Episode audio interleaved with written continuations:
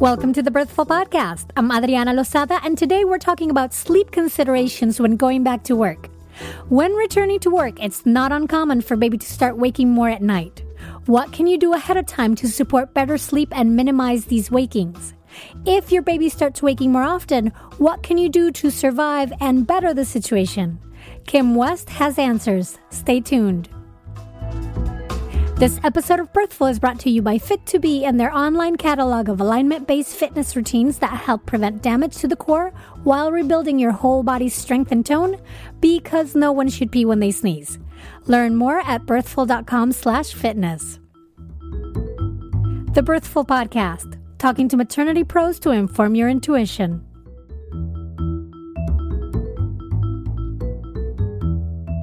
Hello, mighty mamas and mamas to be, and mighty dads and dads to be. As always, thank you so much for your comments, for all the love you give the show, for your requests, and of course for your reviews, because those really help get the show in front of even more parents. So if you enjoy what you hear, please consider subscribing and leaving a review on iTunes, even if that's not how you usually listen to it, because it really does help. Today, I want to give a big shout out to Rach CPS Kelly MC, to Rachel, Laura Lionheart, RM Hand, and Jane Marie B for their lovely reviews. And I know like those are not necessarily those are their handles, not their real names. Well, some of their real names, but it's all I have uh, from them. So those are the names I've got to go with. Um, I really, truly appreciated reading your reviews and how the HEP podcast is helping you guys. And thank you, Jane Marie, special shout out for even declaring yourself as a birthful junkie. Yay! All right. Fresh new announcement here. Now, this is something that I mentioned to those that sign up for my mailing list, but that I always forget to say on the podcast, which is ridiculous. I should be saying this all the time. So the announcement is this Birthful has a private Facebook community. Of course we do. Come join us in supporting each other through all the messiness and joy and sometimes joyful messiness that postpartum pregnancy birth has to offer. We are here to support and cheer on one another and also to learn. So come join us. Where you have to go is to facebook.com slash birthful slash groups to click through and, and then join. I cannot wait to see you there. All right. My guest today is Kim West, which some of you may know as the Sleep Lady, and I'm super excited to have her here today to talk about sleep considerations when going back to work.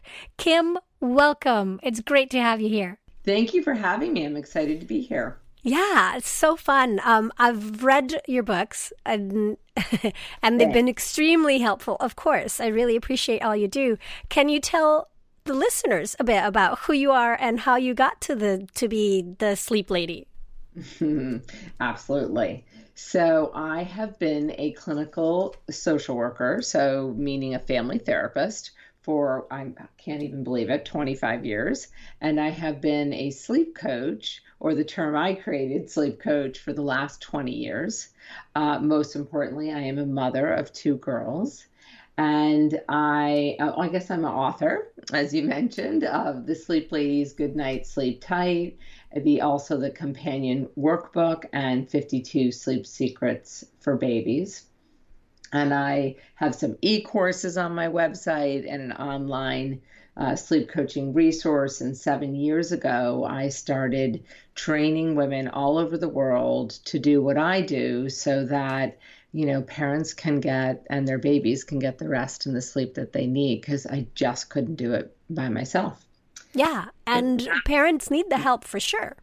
Yeah. Oh, yeah. And the support because what I teach them to do is what I have done for 20 years, which is an, you know, an initial consultation with a family. We create a gentle sleep plan, and then I would call them uh, eight times throughout two to three weeks and coach them through the process and, you know, review their sleep logs and so on mm-hmm. and so Um, yeah. I, I think what's an important piece uh, to talk about is when I had my first daughter, uh, my goodness, she is um, 22 years old, um, soon to be 23. Ah, um, and but then there was only one book on sleep. Uh, there wasn't Google. Uh, actually, Google hasn't even been around that long. It's amazing how it's transformed our lives, though. And uh, there was only one book, and it was Fer- Dr. Ferber's book, which in the rest of the world they call controlled crying, and here they call Ferberizing, which he he apparently doesn't like very much um, having his name used as a verb. So I try to say time checks or graduated extinction, where you leave your baby um, in the bed uh, and they will likely cry, and you go and check on them in longer and longer increments. And I just couldn't do it. Uh, it just made my heart wrench. And I thought, well, I know enough about child development, behavioral science, and you know, attachment. There's got to be some other way to do this. Um, and so I slowly, you know, perfected at this point now uh, what the what is called in my book the Sleep Lady Shuffle. So it's a gentle sleep coaching method where you don't leave your baby to cry. You stay with them, offering them physical and verbal reassurance while they learn how to put themselves to sleep independently. And as they gain that skill, you, the parent, move out and away and do less and less and move out of the room. Um, and I found that parents were more likely to be consistent, uh, which is, of course, essential, um, and able to follow through. And their children found sleep, and so did they. And it was just a beautiful thing. yeah. Can, yeah. can I tell you that funnily enough, when so I read your book more recently after I became a doula and and all the things that I do now, but when my daughter was born, she's 12. Mm-hmm. We sort of stumbled upon what we ended up doing in work was a, a, we were doing that like slowly days and days moving out of the room. And then when i read your book i was like ah i was doing the shuffle without knowing it. Yay! Yeah so it does. Like for me it worked. For us it worked. Yeah. Yeah. Mm-hmm. So there's so much, so many things uh, about sleep and infant sleep, and the topic I think we're going to talk about today of going back to work and infant sleep is a tough one because we've got a, a situation in the U.S. where family paid leave um, is only 12 weeks, and it's unpaid. It's not family paid leave; it's family maternal leave, um, and so most parents end up having to go back to work before those 12 weeks, um, some as early as two weeks after their baby is born, which developmentally mm. for baby is so rough and for parents. Um, can you speak a little bit about what newborns are going to through in those first six weeks? Yes. Um, by the way, you know, my heart go- goes out to all of those moms. I live in the United States, so I understand and have experienced it myself. Um, I, I, I myself tried to go back part time in the beginning, and then ramp up slowly. Uh, so you know, if it, but not everyone can do that financially. Uh, so it also really becomes about, I think, finding the ideal um, provider to care for your baby. Um, really thinking through. I mean, I know this isn't exactly a, um, answering your question, but it, I'll get to it, you know, in terms of sleep, because what I find is that a lot of places that care for babies and children, they don't know a lot about sleep, just like our pediatricians don't know a lot about sleep. And so uh, I always encourage parents to educate their child care provider um, on, you know, their baby's sleep needs and a sleep friendly environment you know, that's quiet, cool, dim lights, uh, which is not always easy to find, um, particularly if you have an infant room that is shared with toddlers who aren't taking a morning nap, let's say. Um, and so, really looking for a place where, oh, is there a quieter area for my newborn? Uh, to sleep? And could I use a white noise maker? And are they able to dim the lights in that area of the room? And are they basically able to support my newborn's need for sleep? because mm. yeah because they newborns under you know when we're talking under three months need you know anywhere from well i think i was just looking at the new national sleep foundation um, averages they is 14 to 17 hours total total right so naps and nights so important thing to know in the first three months of life uh, po- you know after birth uh, and this is, of course, um, has to be adjusted if a baby is born early. Is their internal clock, their circadian rhythm that we all we all have, um, is not fully developed. So they're not producing and secreting their own melatonin. The melatonin is the drowsy making hormone that tells our body when to be asleep and when to be awake.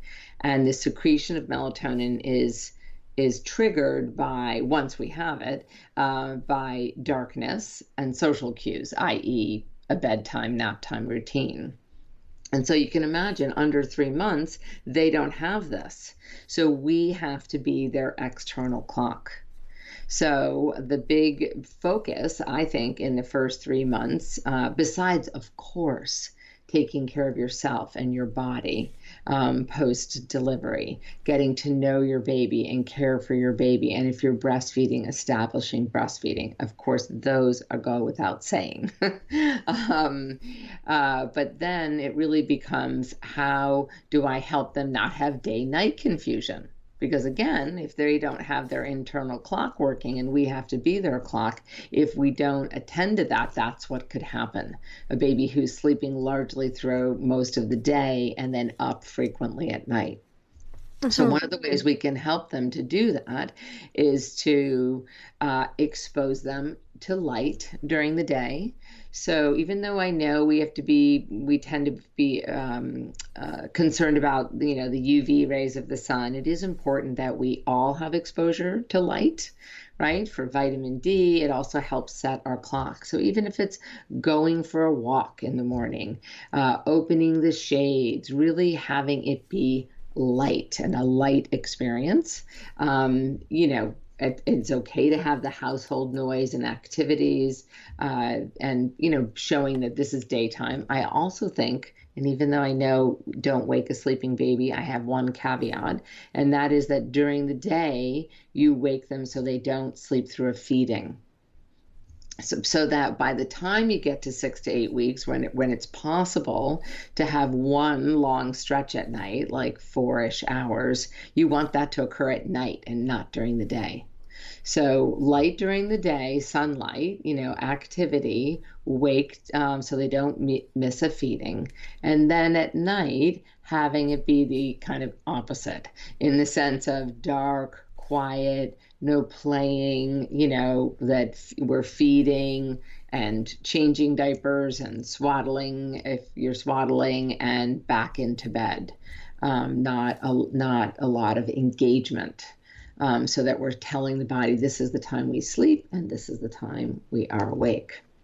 Mm. And then I think the other thing is to get get as much without going crazy about this, but you really want to support your newborn's naps during the day um, and any way you can get them. Don't worry about creating bad habits.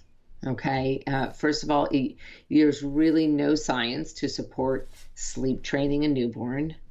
Uh, they really don't have the self soothing mechanisms developed yet. And it's okay if you have to hold, rock, feed, nurse, bound, you know, your baby to sleep.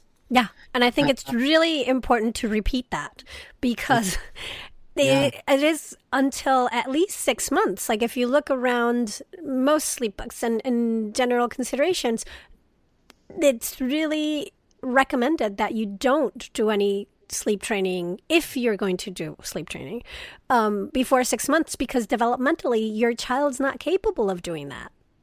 Yes and i think that you know that uh, now does that mean that your four and five month old needs to be waking you know five to ten times a night? No.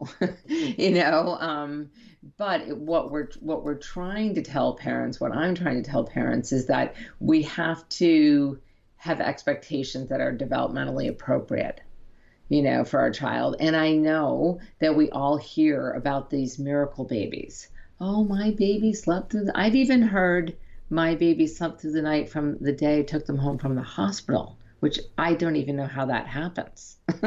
right? You know, and who knows if that's like a myth or not. But I think it's really important that that we all try not to compare our babies to all these other babies who we're not even sure if it's all the truths that we're hearing and really focus on who we were given. Because for instance you can have you know a baby for instance who has reflux or milk protein allergies or colic and you can't compare that baby's when they slept longer or almost through the night to a baby that didn't have those challenges Absolutely. And I and it goes back to what we were talking about before we started recording is that in that span of those first few weeks that babies vary widely yeah. in, in terms of what they do for everything.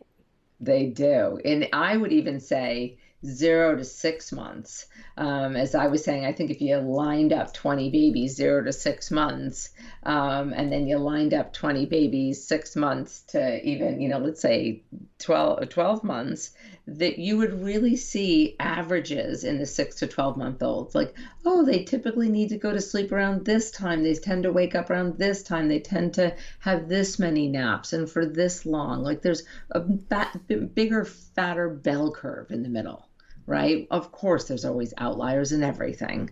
But then under six months, it's all over the map. And I would say under four months, even more so you know, there's so many variabilities, you know, not to mention the birth uh, and health and uh, whether they were born early or late. So I think it's important that we're gentle with ourselves and our expectations. Mm, absolutely. So, going deeper into our topic here of a mom that's going back to work, is there would you say there's an ideal time? And, and, and, i'm getting a sense from what we're talking what we've been talking about of when that would be. But in your opinion what would be like if if they could have no restrictions and had to go and when to go back to work what would be like the best time to do that is there a best time? three years of age. Uh, but you know they, they only say that just because of you know the first 1000 days um, support. Uh my goodness. I mean i guess i would ideally like to say six if, if it's not a year like it is in canada and england um, which is really wonderful you know then i would say that next is six months. And then you know and then i think Jeez, it's hard to know under six months because at each month there's its own little particular goal to work on, shall we say? Mm. And so, what if? Go ahead. You know, for instance, there's a big change between three to four months, um, and then again at five months. I mean, there's a lot happening in the first six months of life. So I think we just do the best that we can. And again, I think it's about our expectations. Yeah. And during those three to six months, there, like you say, there's so many mm. things that happen that yeah. it keeps you on your toes, and and those. Oh, it's so hard during those months that because baby is doing different things and then they go from starting to consolidate they sleep their sleep to then you see six naps five naps four naps three naps like all of that change happens in those couple of months yeah yeah. Yeah. Well, by the time they reach six months, they're like two to three naps and then nine months, two naps, and then you know, and they slowly filter out. But before that, it's um, lots of variability. Yeah. So I think that if we, if I think if you can find a, a place uh, for your child to be, whether it's at home with a nanny, an au pair, a family member, or a family uh, child care center, or or fi- family daycare or a child care center. I think we just have to look for environments that are sleep friendly and support the sleep. I mean, of course, I am overly focused on sleep um, and have been my whole uh, life as a mom. Um, and so that's how I looked at it. I even, when I thought, when we looked at houses, when we were moving, I I factored that in. Where does the sun come up? Where will the kids be sleeping? You know, this we have to do the same thing for childcare. You know, uh, finding out do they have, as I said earlier, a sleep friendly environment? Is it quiet, dim? You know, are they supporting the naps? Are they open to you telling them that this is when my baby needs to nap, or do they have their own sort of strict schedule? I find that uh, several um, daycare providers. Uh, who, of course, don't have the sleep training, um, have said to parents I've worked with, like, well, your baby just is never seems tired. Uh, and they're only sleeping, you know, 15 minute increments. And so, you know, we, they maybe they, they just need less sleep and uh, it's really just because they didn't have like a routine a sort of they didn't know their the baby's sleep windows. And so you really want to find out if you, the person who's caring for your baby is open um, to learning that information and to uh, supporting your child's uh, sleep and naps and their schedule potentially potential schedule. Mm-hmm. yeah Kim, what are some of the things new moms should look out for in terms of night wakings after returning to work? Hmm. So, of course, some of that will depend on the age of the baby when they return to work uh, and the health and whether they were born early. Um, but let's say, uh, just as an example, your your three month old was waking, let's just say two times during the night for a feeding you know, going to bed. Um, you know, so that's the other thing. The bedtime starts to get earlier and earlier as they get a look, you know, in the first six months. It's late and then gets starts to get earlier and earlier. Um, and so then you may have two to three feedings during the night, depending on what time the bedtime is. Uh, it's very possible for the night wakenings to increase when you go back to work for a couple reasons. One, um, you know they miss you um, and you miss them and two they may be not eating as well during the day uh, being away from you. And potentially, if a mom, let's say, was breastfeeding exclusively and hadn't introduced a bottle uh, before going back to work, and then the baby's also adjusting to that. Not to mention, if they're not napping well at daycare, this can increase the night wakings. So, which is why I think it's really important that um, we do some prep work if we could before going back to work. So, what are some things? What does that prep work look like? Yeah. So, ideally, now please know that I support breastfeeding, and um, but I also know that that some moms have a hard time pumping or don't have jobs where they believe it or not, are supported in, in pumping um, or don't have private places, or I mean, not every place is is breastfeeding friendly.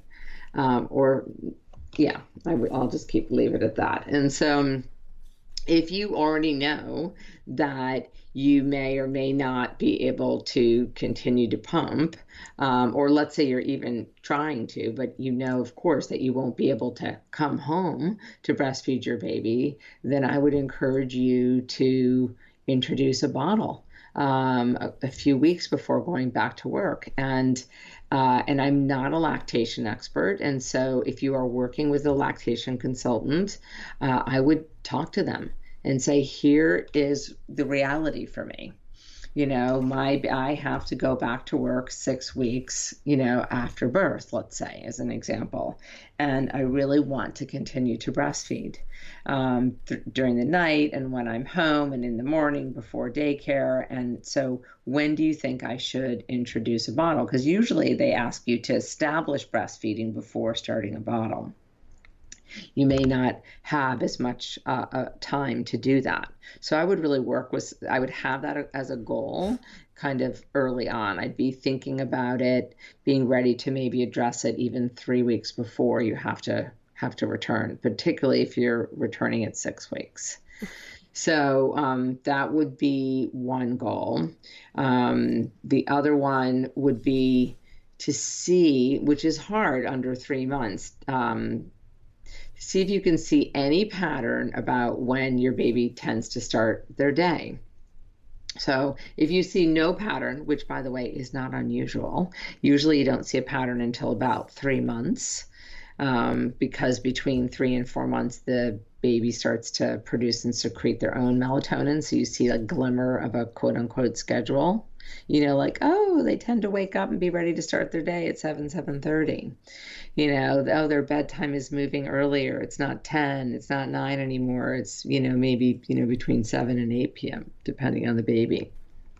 So um, so before that if you know you have to go out the door and leave for work at let's say 7 a.m and one of your wakenings and feedings at, at the night is you know 6 a.m and prior to work they used to go back to sleep until let's say 8 you know 8.30 you might have to more start the day after that 6 a.m awakening which is which is tough. And if that doesn't work, it's okay, particularly for the six week olds. So if you feed your baby and you know and dress them and um, and they fall back asleep and they're sleeping on your way to, to daycare, that's okay. You, know, you have to be kind of flexible. Um, so so let's say then so it's introducing the bottle looking to see if there's a wake up time and how that will fit into your return to work um, knowing that they'll probably want to do a lot of uh, feeding when you get home and when you pick them up, not only to kind of catch up, but to also connect with you. Um, so that I'm trying to think of what else. So, and then looking for that sleepy time window. I would also say, I mean, I know this isn't prep work, but um, I would be kind of keeping a, a, little, not go crazy about it, but a little log about when, what times they tend to nap and how long throughout the day, so that you can tell your your daycare provider um, what they tend to do at home, and then ask them to keep. Usually they do a little log for you, so that when you pick up your baby, you can look at how much did they eat and how much did they sleep today and when how long they've been awake for when you pick them up so that then you can gauge the rest of your your evening with them. Yeah, that that's a great way to know what you should expect for that evening. Gives you an idea of, you know, how overtired is your baby or how much yeah. how hungry is your baby. Yeah. And I guess the other thing too is that uh, you might want to be experimenting with ways to get your baby to sleep during the day that aren't that your daycare provider could mimic. Right? So if you're having to bounce them for 30 minutes, that uh, you probably will not find a daycare unless it's a nanny or you know an in-law or some or parent, grandparent um, who's willing to do that. But maybe looking at can you will they sleep um, safe, safely in a bouncy, in a swing, or if you swaddle and hold them, and then you know you have to really kind of think ahead in that regard. Yeah. Yeah.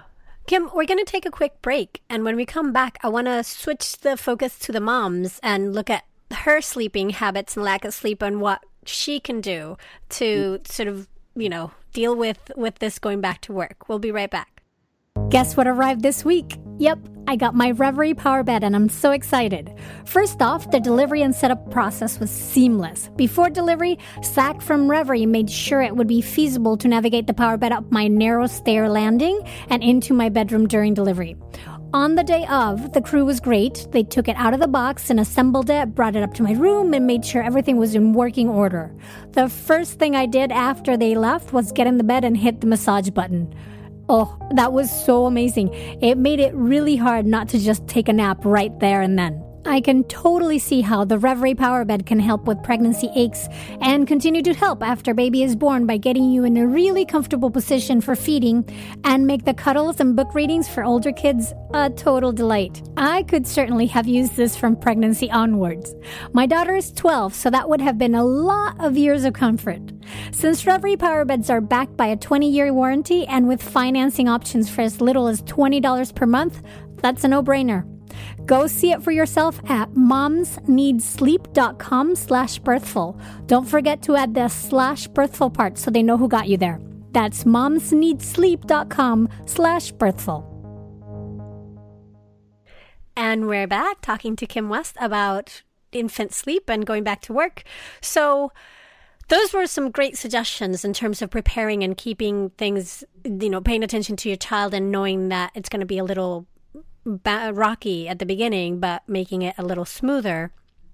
Yeah. Now, because it probably will be a rocky transition, are there things that moms can do to catch up on their sleep when dealing with, say, the extra wakings or more fussiness? You mean once they return to work? Yeah. Awakenings. That's always a challenge because you know how we are as moms. You come home and there's 17,000 things to do, um, besides, of course, or in addition to caring for your baby, um, especially when you've been, been at work all day. I think that in the ideal world, you I would make a lot of dinners, buy a lot of frozen dinners, do whatever works so that your freezer is stocked before you go back to work so that it can be one less thing uh, for you to worry about when you get home is okay, now, you know, what in the world are we going to have for dinner? Uh, I think that's super helpful. Um, I think that uh, I think that when you get home, um, sorry, I lost my train of thought. Mm, for moms on how they can deal, get more sleep, trying to catch yeah, up on their sleep. Yeah, yeah, thank you. So I think that the first thing would be to to go to bed early. And I, I, I, even though as I say this, I, I feel like, oh my God, parents are, moms are going to be like, really, really, Kim?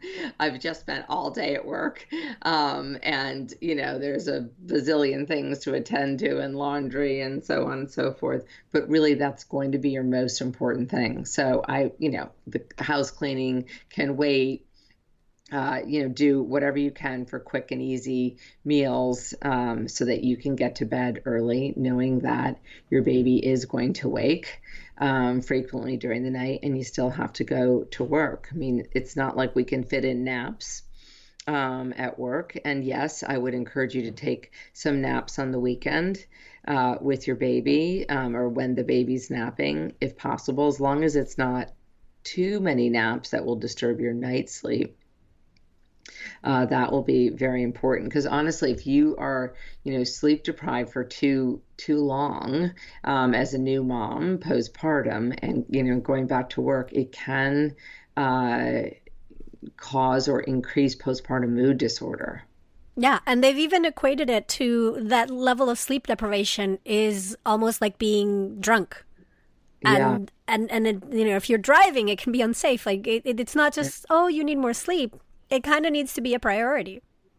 Yeah, I know. But you know the thing is is it's very it's not it's not something that's easy to sort of cut and paste onto the weekend. Um, and so that's why really the only way we can do it is to go to bed earlier ourselves mm-hmm. at bedtime and know that this too shall pass you know that this isn't forever that you're going to trying to go to bed at eight o'clock and then catching up on all the things in the home on the weekends.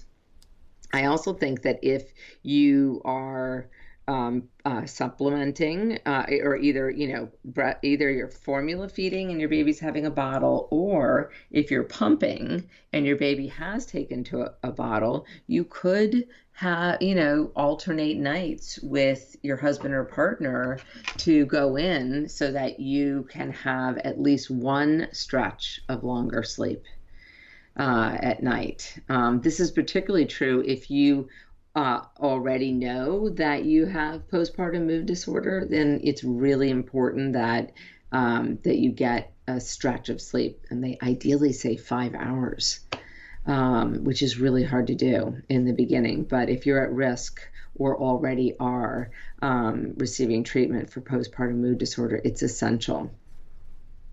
And I find that's a great like tip scheduling. And because at the beginning especially when babies are waking every two to three hours mm-hmm. and you're feeding them every two to three hours their sleep cycles are shorter than us ours in, as an adult. Our sleep cycles are closer to you know an hour and a half to get that full all restorative sleep and go through all the changes. So the fact that you know consider that during those first few weeks, you probably won't really get a full decent cycle. So when it gets to whenever you're going back to work, you're already on a deficit in that sense too. And yeah. I I think understanding all the moving parts can then maybe make it so that okay, this is really important. We should be having, you know, have my my partner do a bottle and then I come in so I can at, at some point during this week get a couple of 5 hour stretches. Yeah, and I think that it becomes especially if you're talking about a mom who's going back to work, right? And functioning um, and driving um, and, you know, having to do all of their tasks uh, throughout the day.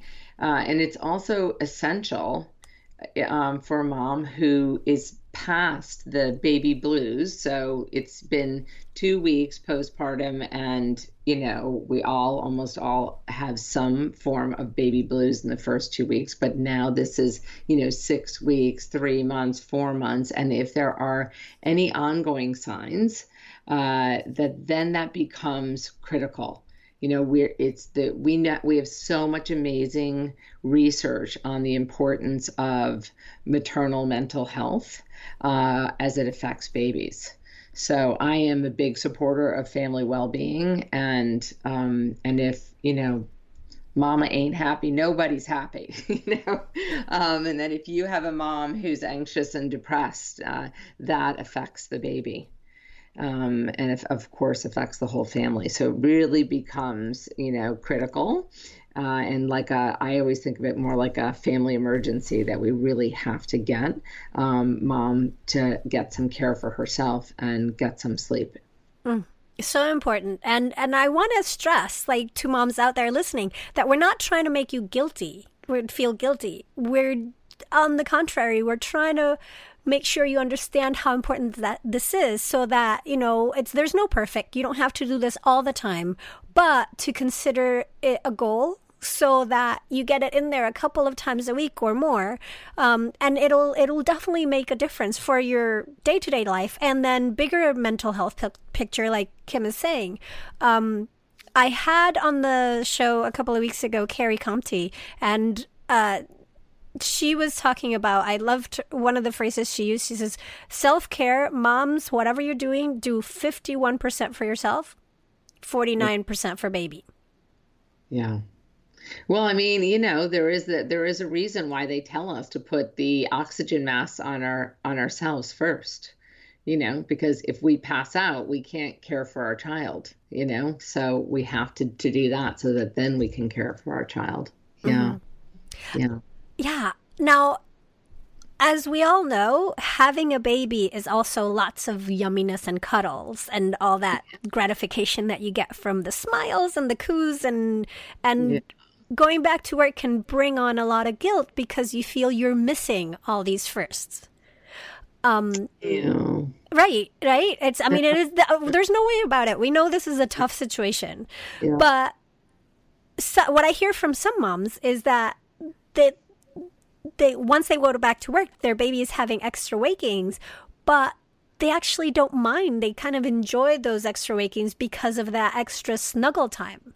Yeah. If this is the case for you know for a listener, is there a way they can still enjoy more snuggles without the impact of to their sleep, or how to make up for that loss of sleep or how to balance that situation of wanting to spend more time because it's not just your baby missing you you miss your baby too Absolutely. Absolutely.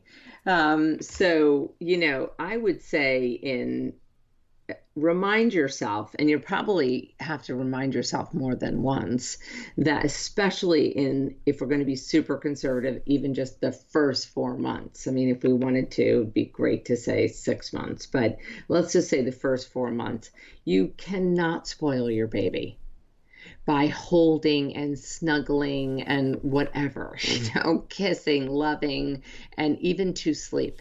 We everything can be readdressed later. So I think if we could just let that go, particularly during a transition of going back to work, don't be stressed about that because I know that, you know, a lot of people will give you unsolicited advice, you know.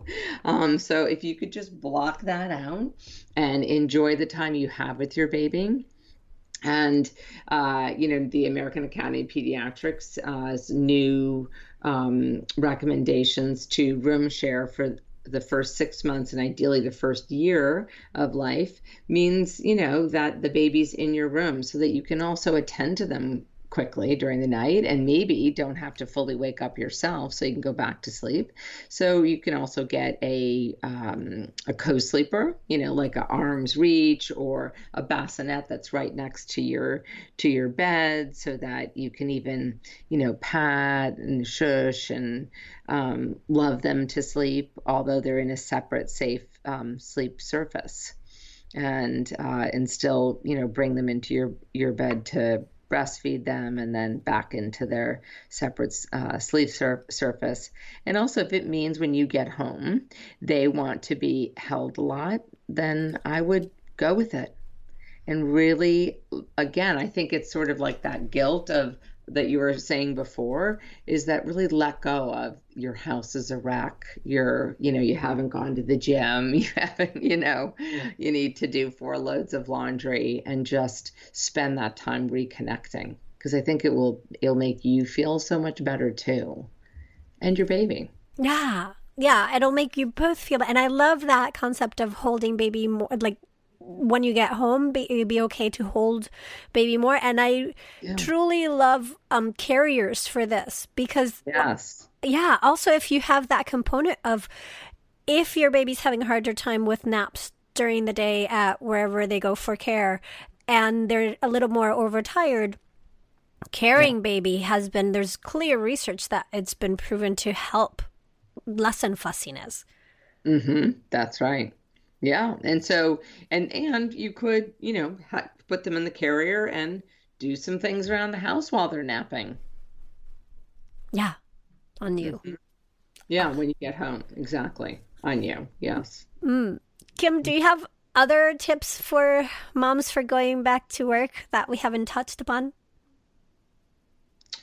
Um, I guess I would just say if you could, you know, plan ahead um, in terms of where you're going to bring your child, who they're going to be with. Again, thinking through about the feeding um, and addressing it. Give yourself ideally three to four. Well, if they're if they're if you're not going back until three or four months of age, I would say start really looking at the sleep, the quote unquote schedule, sort of what's what's their bedtime is, have you started introducing a bottle, all those things, you know, three to four weeks before you go back. It'll make it'll make life much easier. Absolutely.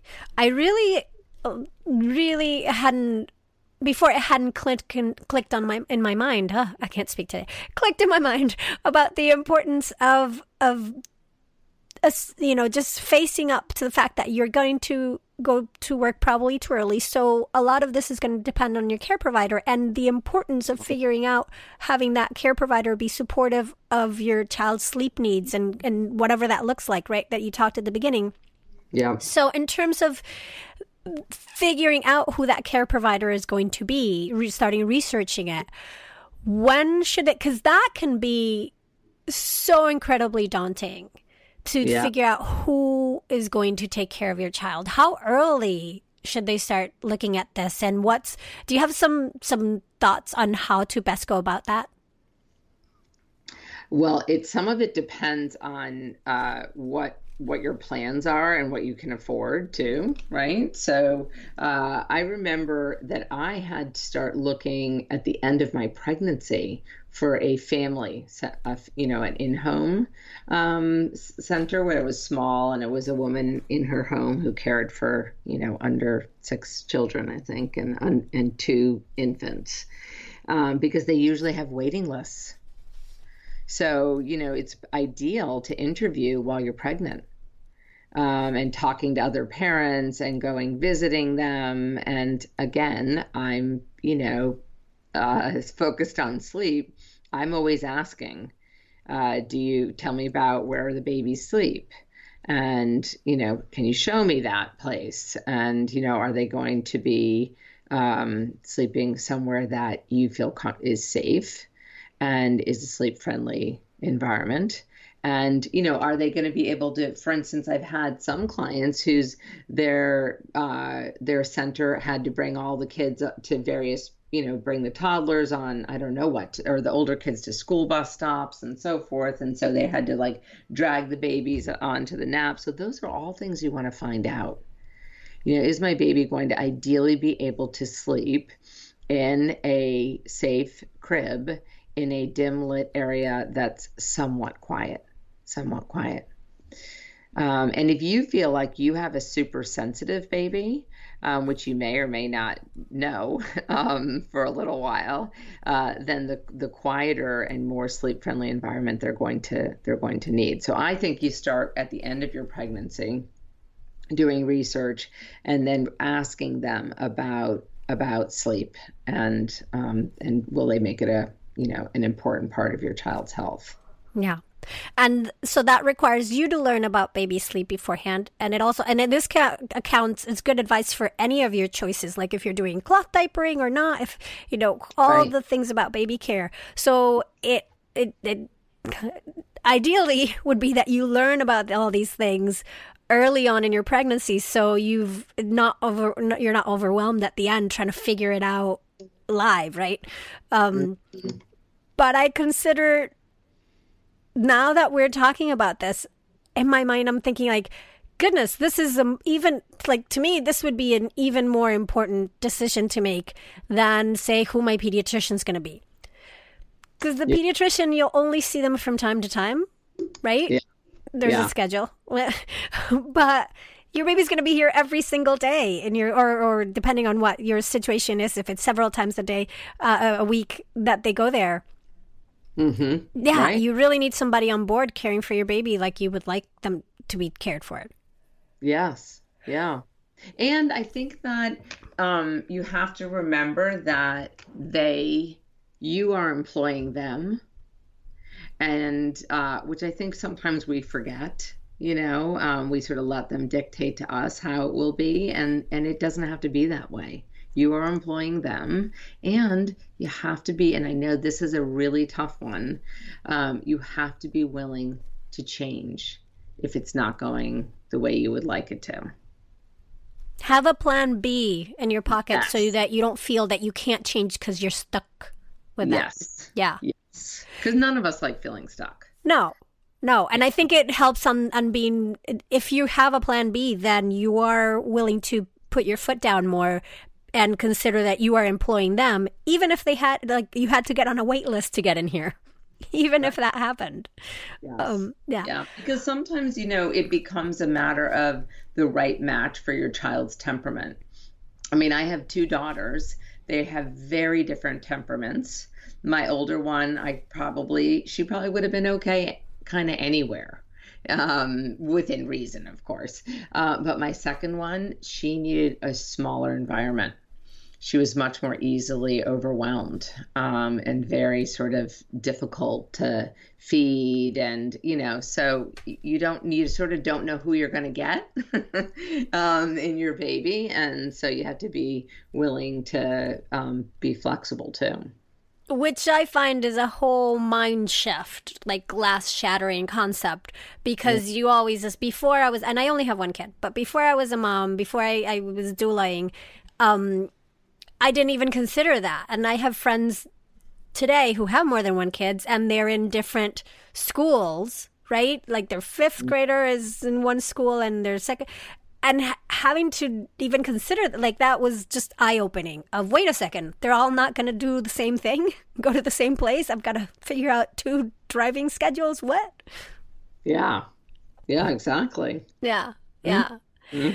Now, what about, and this is a, a trickier point, what about if the child care that is at your disposal is with your family members? How do you navigate those conversations to get them to be on board with your choices when, you know, they mm. might think, oh, well, my when I was you and my, I know better, right? Yeah, Yeah.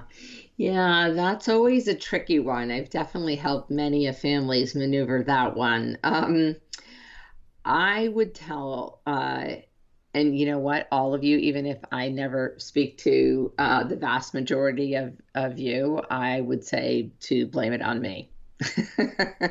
um, so you could say, you know, uh, mom, let's say it's the mom's talking to her mom, so the grandmom, I read this sleep book by the sleep lady, or I talked to the sleep lady, and she said that at this age, the baby should be doing X, Y, and Z. And I noticed on the weekends or with me, this is when they're they tend to nap and how long they nap for. And we're really working on this to help them sleep better at night, let's say. Um, and so I'm asking, can you please support us in that? Um, and that I know that you did might have done things differently, but I'm really trying to work uh, with what I have found my baby needs. And so if grandma, for instance, says, Okay, I'll uh, I'll have them nap at nine and one. I'm making this up here, um, but I like to hold them to sleep. Honestly, I would say, great, thank you, mom. If you could please hold them to sleep so they get at least whatever X number of hours during the day for their naps so that when I get home, they're not running on vapors, you know, then I would really appreciate it. That would be wonderful. I think you have to really pick your battles and and you can focus on night and have whoever's caring for your you know family member um, for your baby during the day just as I like to call it fill the sleep tank the daytime sleep tank any way they can do it. Mm. Yeah, keep an eye on that point. That that's that at the end what you need is a kind of well-rested baby when you receive them. Yeah. Yeah, Sometimes. exactly. Exactly. Kim, if listeners want to follow what you're doing, get in touch with you, reach out, how can mm. they do that? Yeah, they um, should uh, visit my website, which is sleeplady.com. Beautiful. lots of hundreds of articles on my blog, and I have a very active Facebook group uh, or Facebook page, and you know Instagram, and lots of giveaways and help. And I have sleep coaches answering questions, so lots of resources and support. Fantastic. Thank you so so much for being on the show today. I really appreciate it. Thank you for having me. Mighty ones, I love to hear from you. So share with me your thoughts, and if there's a certain topic you'd like to know more about, let me know. Go to birthful.com where you can learn more about me, the show, Patreon member benefits, send me messages, and more. We also have a Birthful Pregnancy and Postpartum Facebook group, so come join us. This episode was produced by me and made possible by you, the Birthful Patreon supporters, and by the wonderful people at Reverie Powerbeds. Check them out at momsneedsleep.com slash birthful. The title song for this podcast is Vibe Ace by Kevin MacLeod, and the sponsorship song is Air Hockey Saloon by Chris Zabriskie. Find them both at freemusicarchive.org. I'm Adriana Lozada. Please join me next week when I'll be talking to another maternity pro to inform your intuition here at the Birthful Podcast. Thanks so much for listening.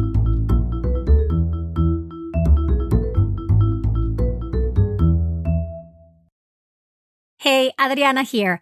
I wanted to let you know that starting this week, we'll be going back to our older format of one episode per week so that we can start easing into the summer and you can have more time catching up and going through our fabulous Birthful library. Happy listening.